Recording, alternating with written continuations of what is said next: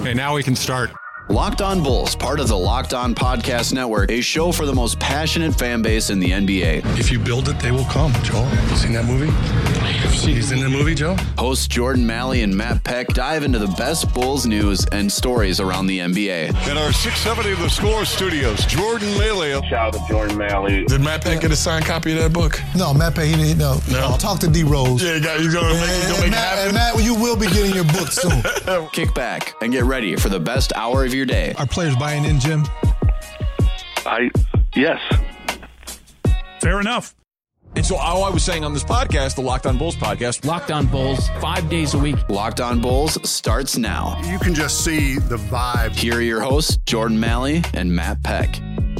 Right now, we are very, very pleased to welcome to Locked On Bulls. I'm personally thrilled. I know Jordan is too. He is an Evanston native, a Northwestern grad, a diehard Bulls fan, uh, and an actor. Best known for his role as Matt Saracen on the hit TV show Friday Night Lights. He is Zach Gilford, aka QB1. Zach, thank you so much for joining us, man. It's a pleasure. No, it's the pleasure's all mine. And I actually, I, I kind of um, always joke, but it's not a joke at all. That I'm so happy that kind of the thing that broke me in any way was a sports show because it's given me the opportunity to like be on the field at a game or sit on the Florida Bulls game. Um, which are the best perks I could ever get from a career. Not that I get to do it regularly, but that I ever had the opportunity to. It's been amazing. yeah. Um, no, but it's so. I, I mean, I remember even I was at a game once, and well, actually, I guess I threw out the opening pitch for the White Sox, which was a huge honor because I grew up a White Sox fan. My family had uh, season tickets, so we would drive all the way down to the south side from Evanston. Um, but I threw out the pitch, and um, I went on the field for like batting practice, and you know the publicity guy or whatever introducing me to the players, and you know they're all nice and course, like yeah, yeah, okay, cool, nice. But you know they're in the zone, they're getting ready for the game, and um, Carlos Quentin came up. He's like, "Oh yeah, nice to meet you." It was like you know the year he's having his best year, and then all of a sudden he looks at me. He goes, "Holy shit!" He dropped his helmet and his bat and hugged me.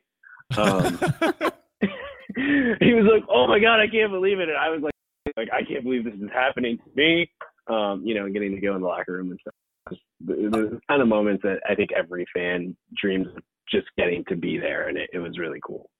Or Carlos Quentin. I mean, he had a one hit wonder, one year wonder where he was in the All Star game. I think he was in the All Star game at the Yan- at Yankee Stadium.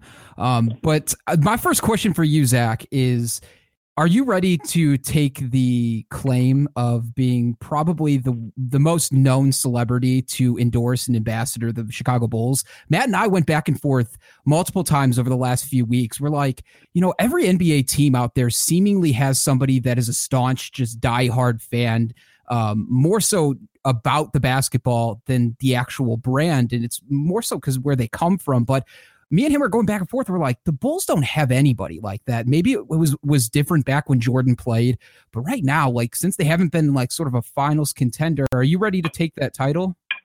I would be honored to take that title. Uh, I don't know that it's true. I'm sure I could come up with someone a little more high profile than myself, but uh, yeah, I mean, you know, it's so lucky now with whether it's the internet or you know, I don't know, satellite, whatever, TV, just that you know you can be wherever and you can still watch the games and you know, and overseas and finding ways to like watch games that uh, I don't know. I, I don't even remember how I got so into.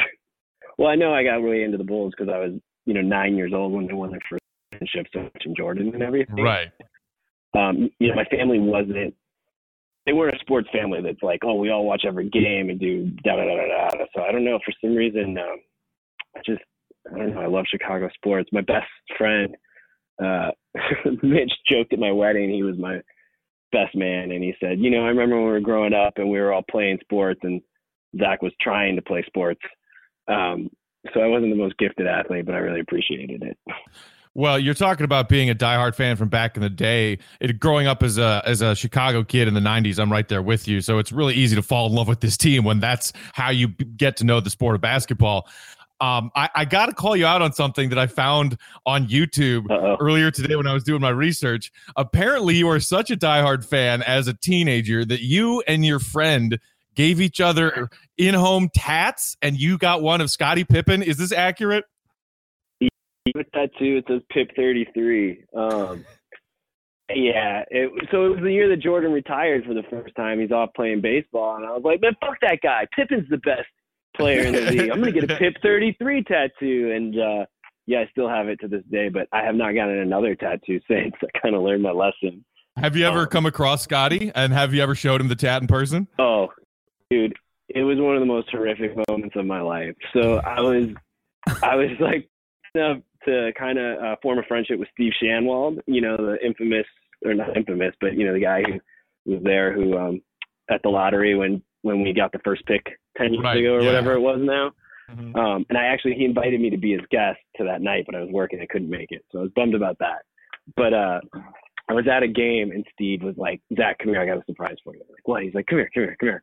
So he takes me over and he introduces me to to Scotty, and my wife's there with me, and I'm like, "Oh, hey, nice to meet you." He's like, "Hey, yeah, nice to meet you too." And then um, Steve Steve goes, "Hey, show him your tattoo." And I was like, "No, no, no." He's like, "Show him your tattoo. He'll, he'll love it. He'll love it." And I'm like, "Oh God." I mean, I'm like, I was 13, you know, it's so embarrassing to show him. He's like, "Oh, okay, okay."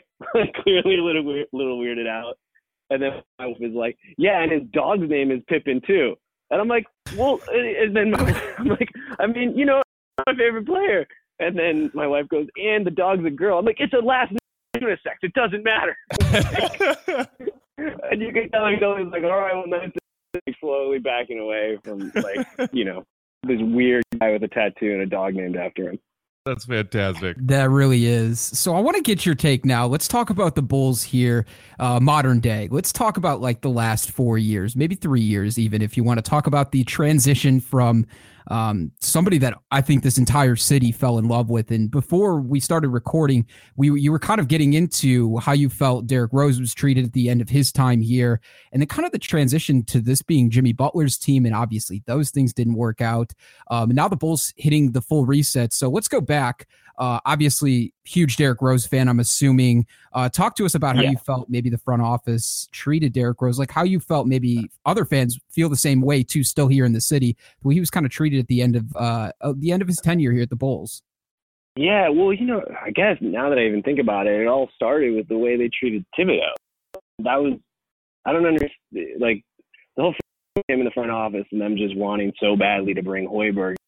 I mean, which, you know, you can't, like, hear rumors of something for so long and then you don't even talk to another coach and you hire this guy. It's like, clearly they just want to get rid of Thibodeau and bring.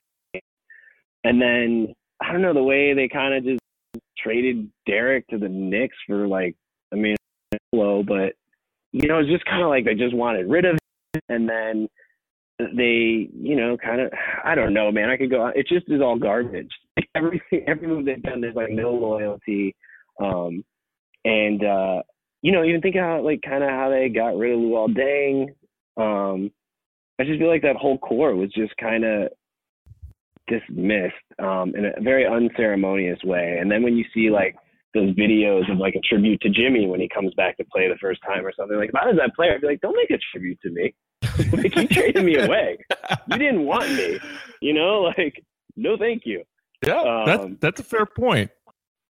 Yeah. So and then if they made all these moves and they treated players this way, but we had a quality team that looked like it made sense, you'd be like, all right, you know, it's kind of Machiavellian, but the ends justify the means. It just doesn't really seem like we're getting the ends that we want. I've heard you guys talk a lot lately, which I agree with. It's like the best case scenario the next few years is we're just going to be in mediocrity again.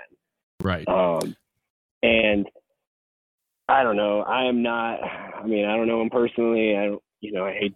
You know, especially someone on my team. I do not get the LaVine signing at all. I actually, again, I'm such a hometown kid that, in a way, the Jabari Parker signing, I'm more excited about because there's just more heart there. Like there's more of a story there. And even with his two-year deal, the upsides and the downsides, like like I don't understand why we made those two contracts. It's like we should have done one or the other. Um, and now we're kind of just stuck. It's just a disappointing time to be a Bulls fan, guys. Yeah, no, I mean Jordan and I try to find find the light and find the good uh, this offseason, and it's tough. I, you know, if you've been listening, you know how I feel about the Jabari signing. I don't think it makes any sense, and I think you bring up a valid point with like, all right, if you want to decide to match LaVine, that's fine. If you want to sign Jabari because you let LaVine walk, that's fine. Exactly. But, like, you know, I worry about them clashing. And you mentioned that you were not a fan of how they treated Tom Thibodeau when they kicked him out of town a few years ago. Um, and that uh, from another, I think you were like talking on the Rich Eisen show a few years ago. You were talking about like, I'm not sold on this Fred Hoiberg hire. Uh, and you talked, oh. you know, just now about how it seemed like maybe they were a little lazy in their quote unquote coaching search. Fast forwarding to now, you know, we're talking about all right, Parker's going to clash. He's maybe not a great fit for this roster. LaVine, neither of them play defense. We got all these young pieces, and it's on Fred to make it work this season because they want them to be competitive again. Do you believe in Fred Hoiberg at this point? Are you still, now that we've seen him actually get the kind of pieces that he wants, not convinced that he he has what it takes to coach in the NBA? I mean, and take all this with a grain of salt that I'm an actor not a professional basketball coach. Um, but no, I'm not. I don't under. I, I don't. I can't say he doesn't deserve to coach in the NBA. I don't know, but he hasn't done anything to make me think he should be coaching this team. Like, um, yeah, and I don't know who should be. That's the thing is you go back to Thibodeau, and it really was like, why did you get rid of him? And how many years did they have to pay him just to walk away? Just um, one. Just we one extra. Perennial All Star team. Yeah not all star team. I'm sorry, perennial playoff, playoff team. team. And so, yeah, uh, so it just makes no sense. And they just, for whatever reason, were smitten with Hoiberg, and he hasn't. You know, I mean, here with Derrick and Jimmy and all that, like, should have been. Wasn't that the year they were 500? And they just missed the playoffs too. Yeah, it was yeah. right at the end when Derrick Rose kind of it was kind of that weird situation with him and Butler kind of butting heads and trying to figure out who is actually whose team this actually was. And they're like, eh, you know what? Derrick Rose got two busted knees. All right, we'll ship him off to the Knicks. Jimmy, it's your team. And then it all of a sudden turned pretty quickly where it was like, okay, now they said it was Jimmy's team but then now they're not convinced that they want to invest in Jimmy long term, especially at a supermax. And Matt and I have argued with this and multiple Bulls fans for a long time about we still believe that the decision to trade him last year, this summer, was the right decision for this Bulls team moving forward. And like we talked about multiple times, and I've I've tried to repeat this and drill this into Bulls fans' heads because I feel like sometimes it gets lost is like what's the ultimate goal as a fan is you want them to compete for NBA finals. You want them to compete for championships.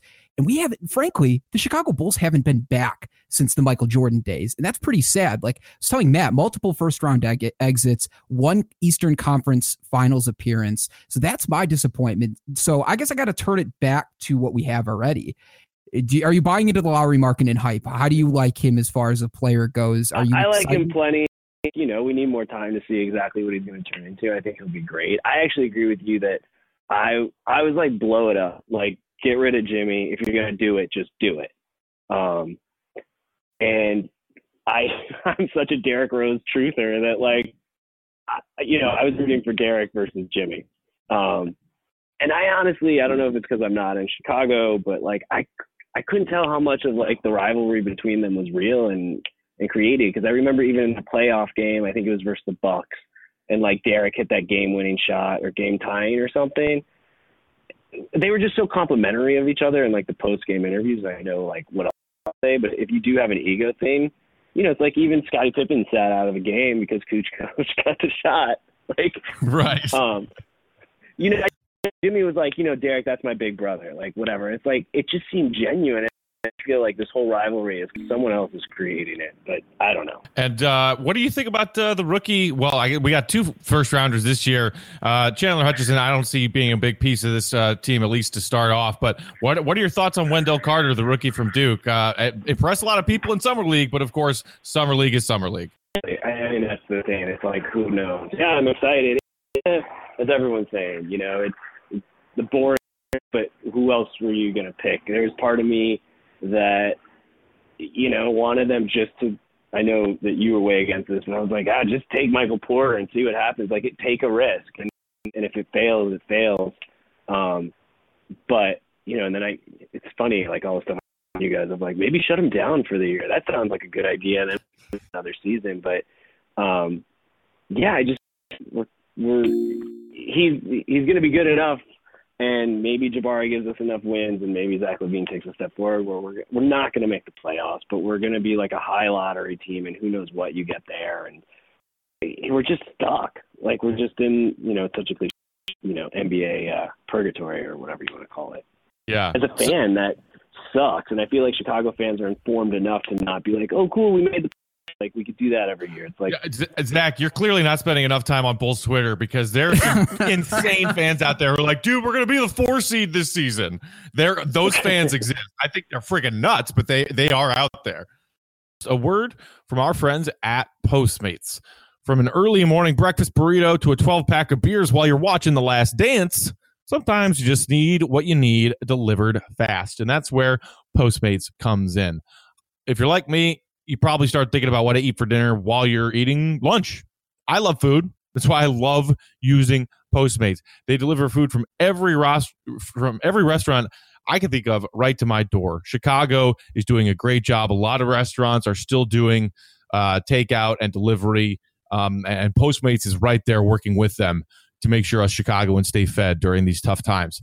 But Postmates doesn't just deliver burgers and sushi. They actually make life easier with grocery delivery and whatever I can think of delivery too. Convenience stores, clothing stores, you name it. So no more trips to the store, no more late night fast food runs. I don't even have to worry about where I'm getting my lunch anymore. Just download Postmates on iOS or Android. Find your favorites and get anything you want delivered within the hour. For a limited time, Postmates is giving our listeners $100 of free delivery credit for your first seven days.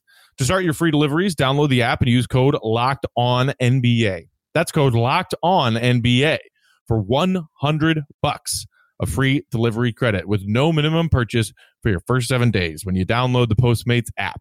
Anything you need, anytime you need it, Postmate it. Well, nice way to walk through life, like to have that confidence. in uh, but, but we don't know how those people are. They might be 12. You know, anyone can be on Twitter. That's very true. All right, I want to transition a little bit to like how your lives cross paths with maybe athletes. You talked about Scottie Pippen before, but I'm curious is are there guys that you've worked with or girls that you've worked with in the past that are staunch NBA fans like you are for the Chicago Bulls? And if you can think of one right off the top of the head uh, off the top of your head while it's whatever project you were working on um, just every day it was like some something came up about the NBA and they were willing to conversate with you. Can you point out any of those like diehard hardcore NBA fans that maybe people aren't normally used to thinking of them in that light that you've kind of noticed from behind the scenes Oh man, I'd I'd really have to think about it because I feel like I'm a little more of a diehard sports fan than a lot of actors are. Like everyone has their team and they're excited, but I spend a lot of time talking to the crew about it. Um, and I was fortunate. I got to work on a show for like six months in Chicago, which was not the highlight of my career, the actual show, but being in Chicago was one of the highlights of my career. And like getting to be around a crew all day of like blue collar Chicagoans and just talk sports that was like heaven for me. Um, we literally, they would, it was like a, it was a, um, after show. So it was set in a hospital. And like, if there was a Monday night game that the Bears were, like all the like flat screens in the quote hospital would put the Bears game on so we could watch in between takes. Um, That's awesome. which was pretty, I've never seen that in any other city that I've worked in. Uh, so that was pretty cool.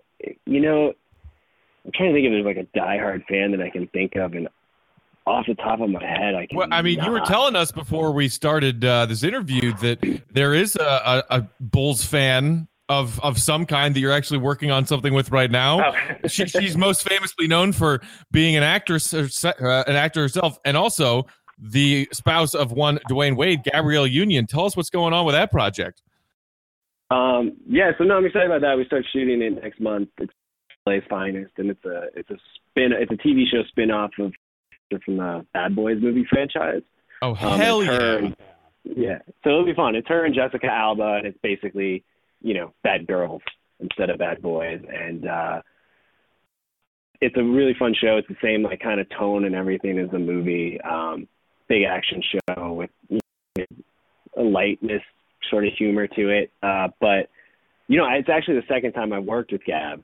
We did a small small movie like six years ago in upstate New York, and um, it was right after Miami had lost to Dallas in the finals, and Dwyane actually like came up to like just get away from everything, and we're in the middle of nowhere. Like we didn't even. It's a movie where like we didn't even have trailers. We just had like a room in the house. We like one room for the four cast members to just sit in between stuff. And like Dwyane, you know, just came and kicked it. And I, you know, as a huge, you know, I've always been a Dwyane Wade fan, but that was the year. You know, like my the wallpaper on my phone was Taj dunking over him from in the Oh playoffs. yeah, dude, I was at that Um, game. That was like one of the highlights of my life. Oh, it was amazing. It was fun, like being like, "Oh, dude, look at my wallpaper." He's like, "Yeah, like, I'm serious." I'm like, "Oh, dang." Um, but he couldn't have been like nicer and kinder, and it was just so cool to see. I mean, it's Dwyane Wade. It's like a legend. It's a Hall of Famer to kind of be sitting with him and just, and he's just cool and normal. Um, yeah, yeah, yeah. But I mean, Pretty- the, the, real question is: Are you going to tell Gab that uh, her husband just robbed this organization blind and signing him was a gigantic mistake and a waste of money? Because you need to have that conversation with Gabrielle Union. No, good for them. Like, I mean, why wouldn't you sign that deal? And and why would you be like, well, you know, I'm from Chicago, so I guess I'll let you have that twenty five million dollars you owe me. I'm like, no, you want me to go? You got to pay me. Like, I have nothing but respect for the for that. Um, and I kind of love it when NBA organizations get, for lack of a better word, screwed over that way because it's like I don't know. My wife and I were actually talking about this morning, like with the NFL, how players can just like lose their contract. Is it, it makes absolute sense. Um, and I know injuries, but it should be even more guaranteed because of injuries and stuff in the NFL and a career is over. But the fact that someone can just say, "Never mind, you're not employed anymore," it's like, oh, I thought I had a million dollars coming to me.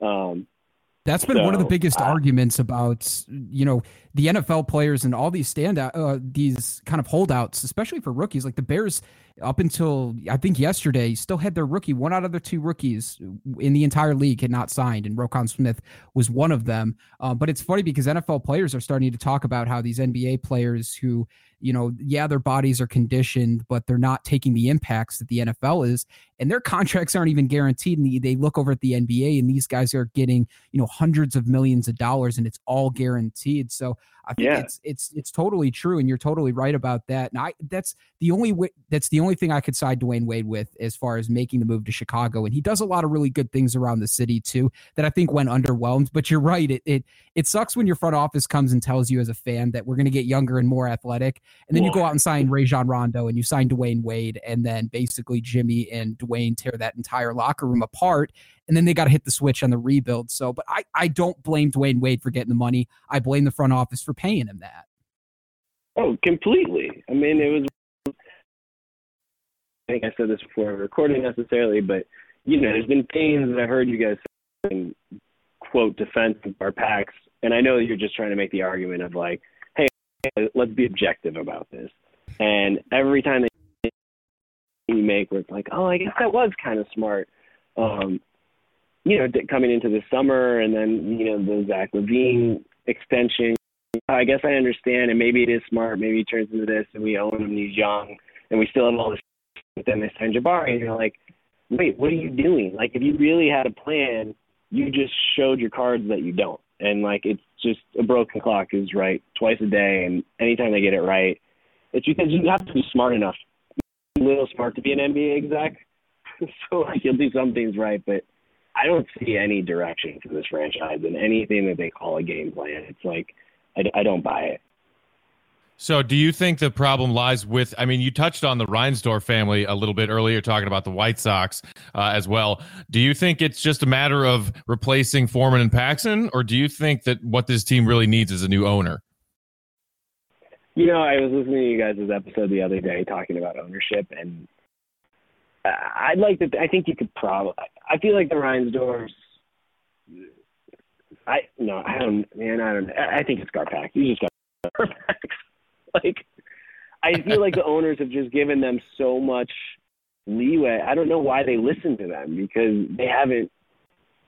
They haven't done anything great. You know, they lucked into the Derrick Rose pick. That wasn't like strategy. And then from there, outside of that, it's like it's just they they can keep them mediocre. Like they've been really good at that. But um if I were if I were the owner, I'd be like, you guys. I, I mean, how can he not see a billboard that is crowd funded that says fire Garpax and I feel like, man, I should I should do something for my family. And these, this front office hasn't done a ton for me. Did Did you contribute to that GoFundMe page, Zach? A hundred percent, I contributed to that GoFundMe page. Matt has given me crap on this show for for I don't know once or twice a week for the last money year down and a the half we've drain, man. this. Money down the drain. Reinsdorf doesn't care. Gar doesn't care. Paxson doesn't care. It's a billboard. Waste of money. There's a handful of things that will irritate Matt on this show that I like to bring up. The Gar Pax billboard is one of them. Jabari Parker signing was another. Uh, another one is LaVar Ball, too. Uh, Matt likes to be destroyed by that. But going back to your conversation just about the Reinsdorf family in general um, and owning the team, I think there is a case there to make and say that uh, the way that they run their franchises is very family business oriented, and same with the way that the front office runs it. Uh, there's connections, a million connections you can make to different players and why they took somebody here. The Fred Hoiberg signing, like two years in the making, while Tom Thibodeau was still here. Like you could even make connections to why they traded for Cameron Payne, you know, last year, two years ago, Right. and guys that were scouted, scouting him there. Gar really liked him. So overall, I think um, Jerry Reinsdorf, I think gets gets the short end of the stick as far as the Bulls go, just because a lot of people talk about him being focused on the White Sox. He loves baseball. He's already said it on record that he would rather go win one World Series than six NBA championships. But uh, in that same token, like Bulls fans are complaining that they're cheap. But I said if for the front office can commit to Jerry Reinsdorf and tell them that we've got something special brewing here, he's willing to spend. He's done it before. They were in the position to do it in 2010. They just swung and missed. And like you, you no, said, you're it goes back to the completely right, and I'm not worried about them spending money. I think it's just more like we want to win, Absolutely. you know, and and and we, I don't know. I just they feel slimy, like your you know what I feelings mean? It's like are the same as the Bulls fans all over the place. Like you sit there and you're like, I can try and make a a a, a decent argument about them and positive things to say, and then you're like, at the same time, I'm sitting in on this fence and like. There's so many things that they've told us and done that it's like it's so hypocritical and it just doesn't seem like the way an NBA organization should be run. So I think your feelings as a Bulls fan can be projected among all the Bulls fans that are out there, or at least the majority of them. And it's like I had this weird thought the other day. I mean, as a kid, I always felt like first three-peat, there was Paxson, and in the second there was Steve Kerr. Like they kind of his roles in a sense. Um, and we got stuck with the old school. We got stuck with Paxson, and look what Steve Kerr's done. like, I don't know, man. It's just. It's I don't know. I feel like maybe there's some weird loyalty to Paxson because of what he was to the Bulls in the '90s, and Reinsdorf trusts him so much. But yeah, I don't trust any of them. Like I've heard you guys talk a lot about the um, uh, and the, the you know the second pick we got in the first round. Chandler Hutchison. Thank you, Chandler Hutchison. You know, and so many people are like, oh, it's because of the connection to his agent, yada yada. And but ultimately, it's like, well, it wasn't a bad pick. Like, who else were we gonna take? But it is. It's like it just feels slimy, and it's like you don't want to feel that about your sports team. Like sports are like an escape, and Yeah. they shouldn't feel gross. And I think that's a big problem with every like we to by them, and we feel like they do shady stuff, and it just makes you feel not awesome about your team, and that that sucks. Yeah. Yeah, no, that's fair, and it, I think you're right when you say you know we we we love sports because it's an escape from the sliminess and the shit of all the other stuff in the world, and you don't want to see that, especially if it's a team that you've been cheering for your whole life. Um, all right, well, so let, us not get too depressed about how slimy the Bulls are. Um, Zach, I know this is, I know this is a Bulls podcast, a basketball podcast, but I would get in so much trouble from all sorts of people, friends and family, if uh, if I let you go without asking you a couple of questions about football and primarily TV football. Um, I, feel like a lot of people who go on to have all sorts of success in Hollywood, and whether it be you know film and TV or stage acting or whatever it may be, that really get known and are known for a large part of their career as that that person from that show or that movie that they become known for because Friday Night Lights is just so adored and considered like one of the best TV shows ever, not just sports TV shows. Like people are obsessed, myself included. Does it bother you that like when you hear when people hear Zach Gilford, they immediately think Friday Night Lights, or is that something that you can you know just keep with you fondly for the rest of your life? definitely the latter. I mean, it's an honor. I think as an actor, um, you really you're lucky if you get one project that that becomes iconic in some sort of way, or that that so many people love and adore, and that they will stop you for and say, "You don't understand what that show meant to me," or that movie, or whatever it is. So, um, I you know I really appreciate it. It, it was such a great experience for me. It made me a much better actor. It obviously opened every door to me that has been open to me. Um, but all of us, I know all of us who were on that show, uh, uh, carry it as like a badge of honor and not as like something we need to like distance ourselves from or you know uh, be embarrassed about. And uh, and I think that it's pretty cool. One of the coolest things I think about the TV show, and I think Matt and I were discussing this either a couple days ago or right before this, um, just talking about how transcendent the the TV show in general was. Like an age just when social media was kind of on its cusp. It was just at its birth. Like at the time, like YouTube was just starting, Twitter was just starting, Facebook was kind of on the up. Um, I I think it and appreciate how much people can relate to that TV show, where you can talk to somebody and most likely they've seen it. Very few TV shows I feel like you can do that with. Um, are you? uh, Do, how many times a day do you get Texas Forever, and how often? and is it the same? Is it in the same light as maybe like Chadwick Boseman with Wakanda Forever? Is it multiple times a day? And do you expect it to continue for like the rest of your life? For a lot of people that are still young and loved the show and still continue to love the show. Yeah, no, I mean it's it's not every day. Um, you know, it goes through ebbs and flows. It's weird. I um, weirdly I get recognized more in Chicago than anywhere else. However, my favorite thing that's happened to me twice in Chicago, and I love, and it's never happened anywhere else, is so like my rule of thumb is if someone comes up to me and they're like, "Oh, you look just like that guy from Friday Night Lights," or whatever, I'm like, "Oh, cool." And unless someone says, "Are you him?" I just am like, oh, okay, like I'm not gonna lie and say no, it's not me, but I'm not gonna be like, oh yeah, it's me. Hey, guess what? um, but so anyway, finally there were two times someone was like, you look just like that guy. I'm like, oh cool. They're like, have you heard that one?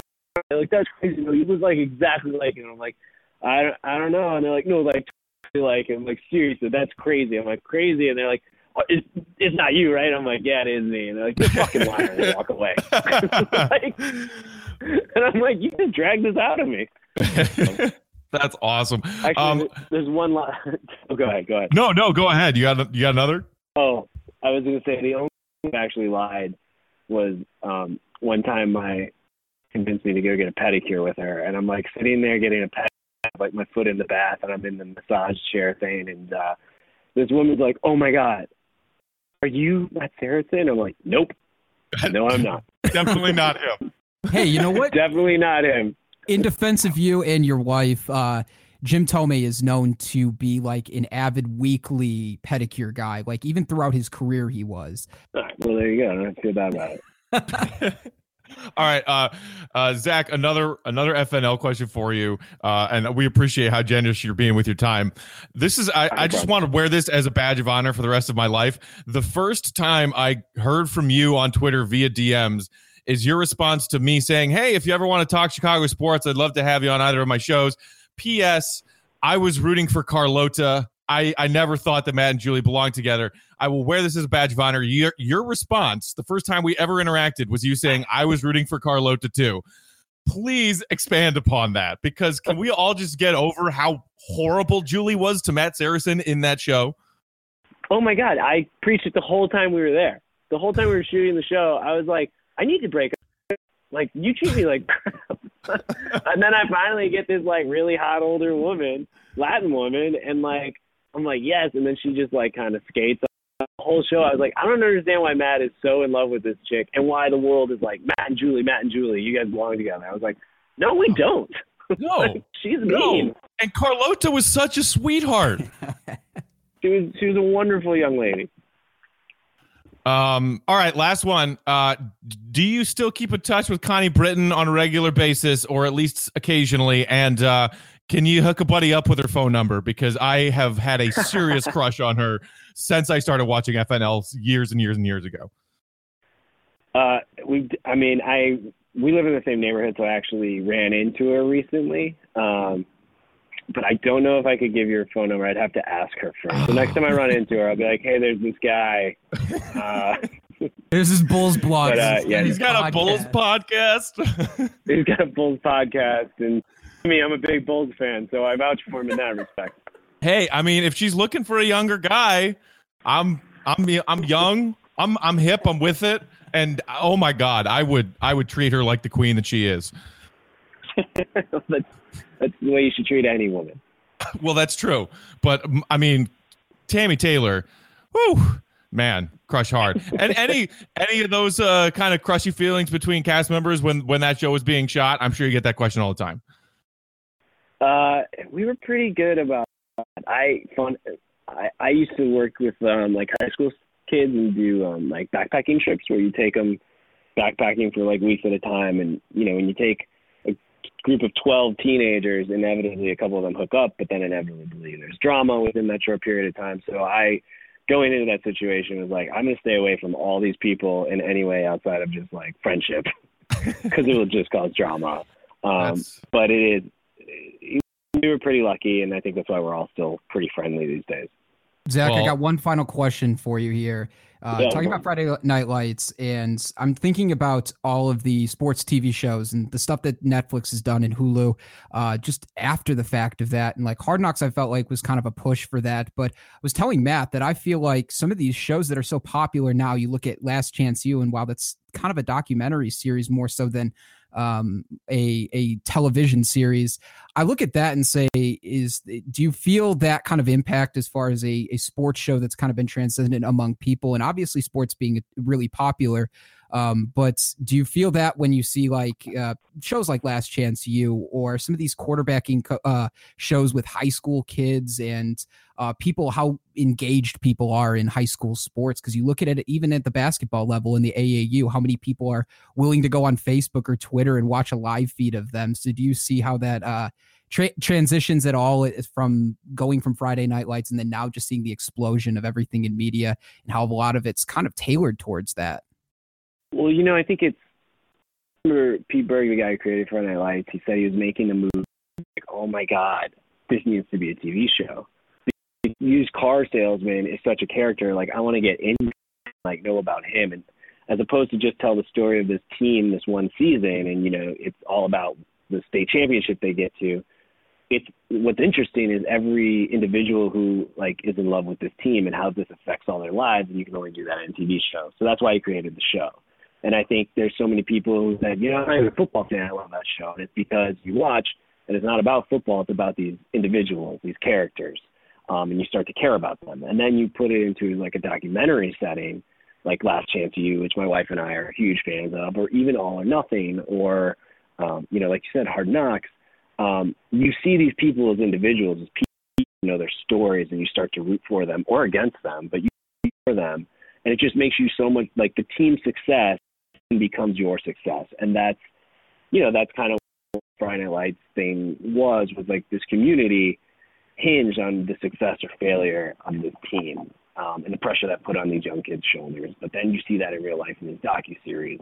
Um, yeah, so you know, my wife and I, I'm very fortunate to wife who likes sports and um, you know will indulge me in watching these series. But like even All or Nothing, and it seems like every season of All or Nothing or Hard Knocks, she's like, I'm a Buccaneers fan this year. That's my guy. Like, or like, you know, oh, now I'm a now I'm a Dallas Cowboys fan, and she's like, what? They cut? Well, I guess I understand, but still, like, it's just uh, you get to know these people, and it's uh, hard not to root for them. That that's a that's the dream, man. That's the dream. That you got to find yourself uh, a life partner who loves sports and will tolerate your obsession with sports as much as you can. Like that's good for exactly. you, man. Uh, Zach, uh, we really appreciate you stopping by the show and, and being so generous with your time. Once again, he is Zach Gilford, actor, Chicago native, diehard Bulls fan. Uh, if you want to bug Zach about Friday Night Lights or the Chicago Bulls, you can follow him on Twitter at Zach Gilford uh, seven thirteen. Zach, enjoy living out there on the West Coast. If you ever get homesick, Locked on Bulls is always here for you if you want to talk some Chicago sports, buddy.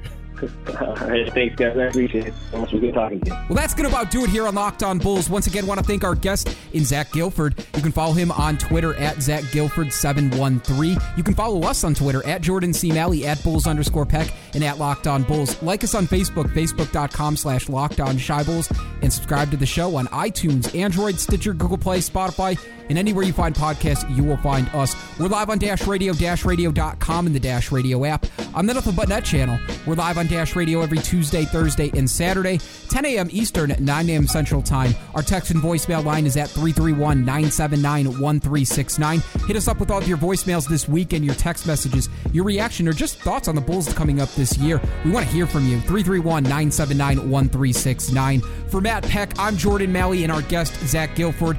We want to thank you, Bulls Nation. Have a wonderful weekend. We'll be back on Monday with a fresh episode. For Jordan, for Matt, for Zach, we are out, Bulls Nation. Deuces.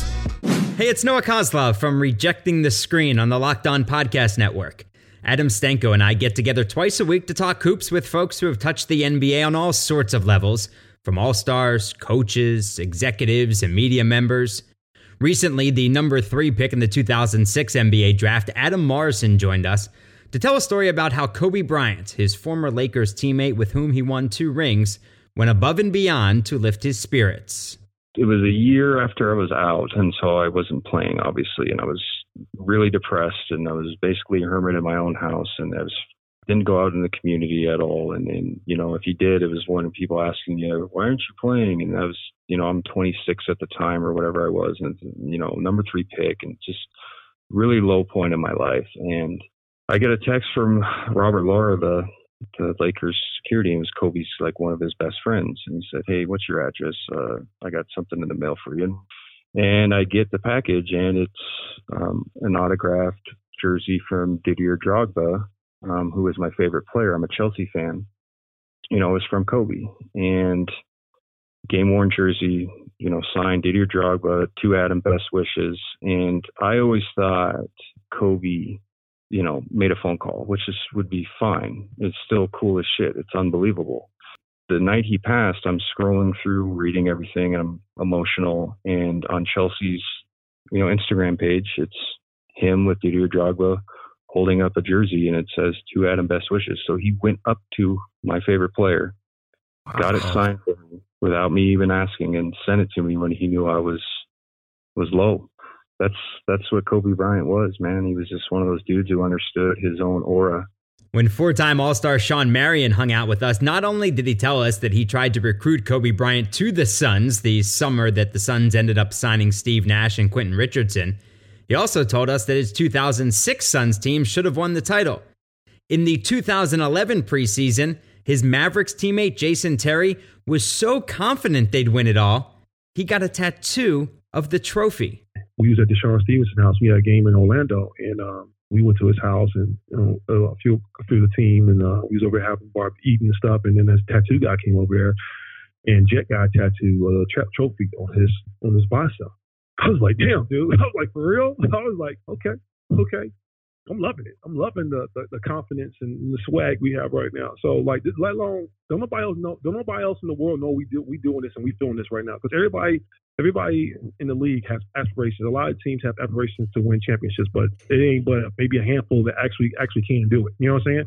So we was one of those teams, and like we sitting there going through this process and looking at this, and uh, yeah, we was like, yeah. Did he tell you? Hey, I'm gonna get a tattoo of the trophy. Did you know as it was happening, or once he got it, he showed you? Hey, he's got a tattoo of the trophy. Well, it was called. It was all kind of one sequence. We, he's like, we won the championship this year. I'm about to get a trophy right now. okay. we were like, okay. That's what's up. I mean, you don't get no better than that. Come on now. You don't get no better no, than it that. does it. It don't get no better than that. Kevin Willis never did win a ring, but he was an all star and was one of the most dominant rebounders of his era. He spent year 16 of his career with the Toronto Raptors when Tracy McGrady was in year two and Vince Carter was a rookie. As expected, he had some pretty good advice for those kids. They used to call me OG, old head, things like that. and I was, I think I was in my 15th year or somewhere up in there. And it was like, yeah, man. I used to tell him and T Mac, I say, T Mac, first of all, you need to you need to stop falling asleep on the bench and practice. You you got to stay awake. You, you you keep falling asleep. If I just tell him in advance, you guys rather hope that you get the 15 years because you you little snot nosed rookies. But you know they they were they were great great rookies, great talent. Speaking of vets and rookies, when Suns legend Eddie Johnson got traded to Seattle, Gary Payton was a rookie point guard. And since everyone loves a good one about GP running his mouth, Eddie delivered. And I remember one day at practice, I was there for about two weeks. And I remember he kept disrupting practice. And here's a smart guy. He had he had a right to talk in that regard because I got to know him. He really knows the game, obviously. The Hall of Famer. He's one of the greatest defenders ever now. But at the time, he was a rookie. And rookies were not supposed to talk under my watch. Right. Because that's, that's what it was for me. And I just couldn't get over the fact that this rookie kept talking. You know, and I let it go for two weeks. And I asked Nate McMillan, I said, is it a point in time, man, when you all like gonna say something to him? And Nate was like, man, you know, you know, Nate kind of shook it off. And I said, well, I'm gonna say something. And lo and behold, one practice, he's got the yapping, and you know, coaches going over stuff, and he yapping, he yapping. And I just finally said, Would you shut the F up? About 15 years later in Seattle, PJ Carlesimo was coaching the Sonics with rookie Kevin Durant. When PJ came on the show, he revealed how ahead of the curve his staff was when KD was on the floor. One good thing we really did with him was we exposed him to a lot of things in terms of we played him at two, we played him at three, we played him at four, we put him in pick and rolls, we encouraged him to shoot threes. It's his only bad three point percentage. If you look at his percentage year by year uh, in the NBA, it's far and away the lowest one. But again, uh, in those days, it was even a bigger jump from college three to NBA three. And Kevin didn't shoot a lot of threes uh, at Texas, and we we had him do that. And at times we were criticized, like, why are they playing this guy at guard? Why like why are they putting him in pick and rolls? You know, why are they letting him dribble the ball up the court? Because he could. Staying with coaches, Brendan Haywood won a title with the Mavs in 2011, and when he joined LeBron in the Cavs under David Blatt, it was obvious when a head coaching change was needed. We could see late in ball games if he had to draw up plays. We could see he was super nervous. His hands would be shaking. He'd have to give the clipboard to Larry Drew. Larry Drew would draw the plays up. And when you see that, you understand like this dude ain't ready. He's not ready for this. He's not ready for this, and it's not his fault because he he thought he was taking on a rebuilding project. And then next thing you know, LeBron James calls up David Blatt and says, I'm coming. And now instead of taking on a rebuilding project with Kyrie and Dion Waiters at the forefront of it, and Tristan Thompson, you have LeBron James and Kevin Love there, and now you're competing for a title. Uh, I just don't. I I think just Coach Blatt got hit with too much too soon, but it was easy to tell right away that Coach Blatt was probably in over his head. Just like a head coach can lose a team, a woman can tear one apart as well. Butch Beard was an assistant with the Mavericks in the mid 90s as Grammy award-winning R&B singer Toni Braxton came in between stars Jason Kidd and Jimmy Jackson. I mean, it was it, it ended up being Jason and Jimmy. All right, chasing Toni. Toni's not caring about either one of them, and then the team was taking sides. So I'll never forget we had we, we, we had a damn team meeting, and I said, guys, it's a woman that's breaking us apart. And if if the woman is that good, please, I want to see what her mother looks like. Because I want to date her mother. Come on. Entertainment and the NBA will always be intertwined. The first to do that on the media side was the New York Post's Peter Vecsey, who was also the sideline reporter for the national broadcasts on NBC. We asked Peter about his post game interview with Karl Malone after the Jazz lost in the finals to the Bulls in 1997. The YouTube clip is titled Peter Vecsey tries to get punched. Karl was always a great interview.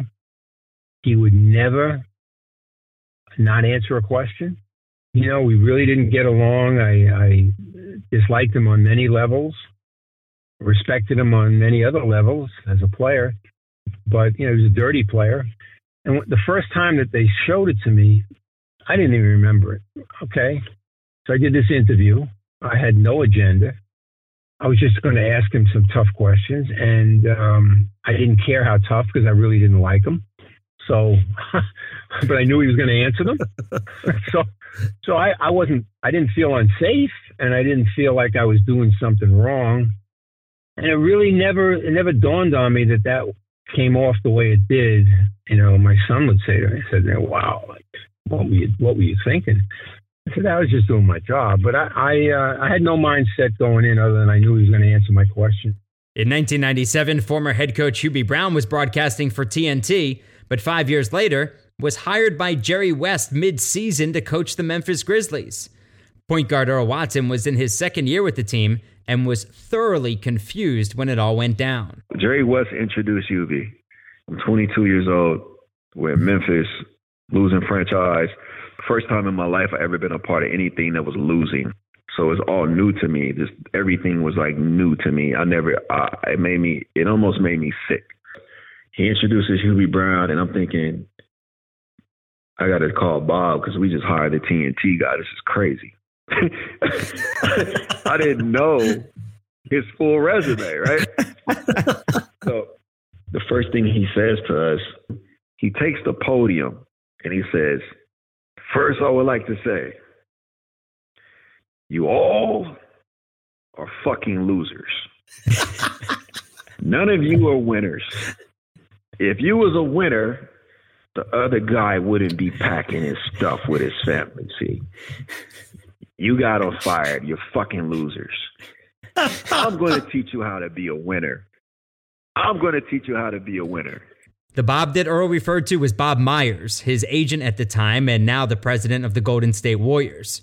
Stories like these are a taste of what rejecting the screen sounds like every week. So we hope you'll join us by subscribing on Apple Podcasts, follow on Spotify, or download and listen wherever you get your podcasts.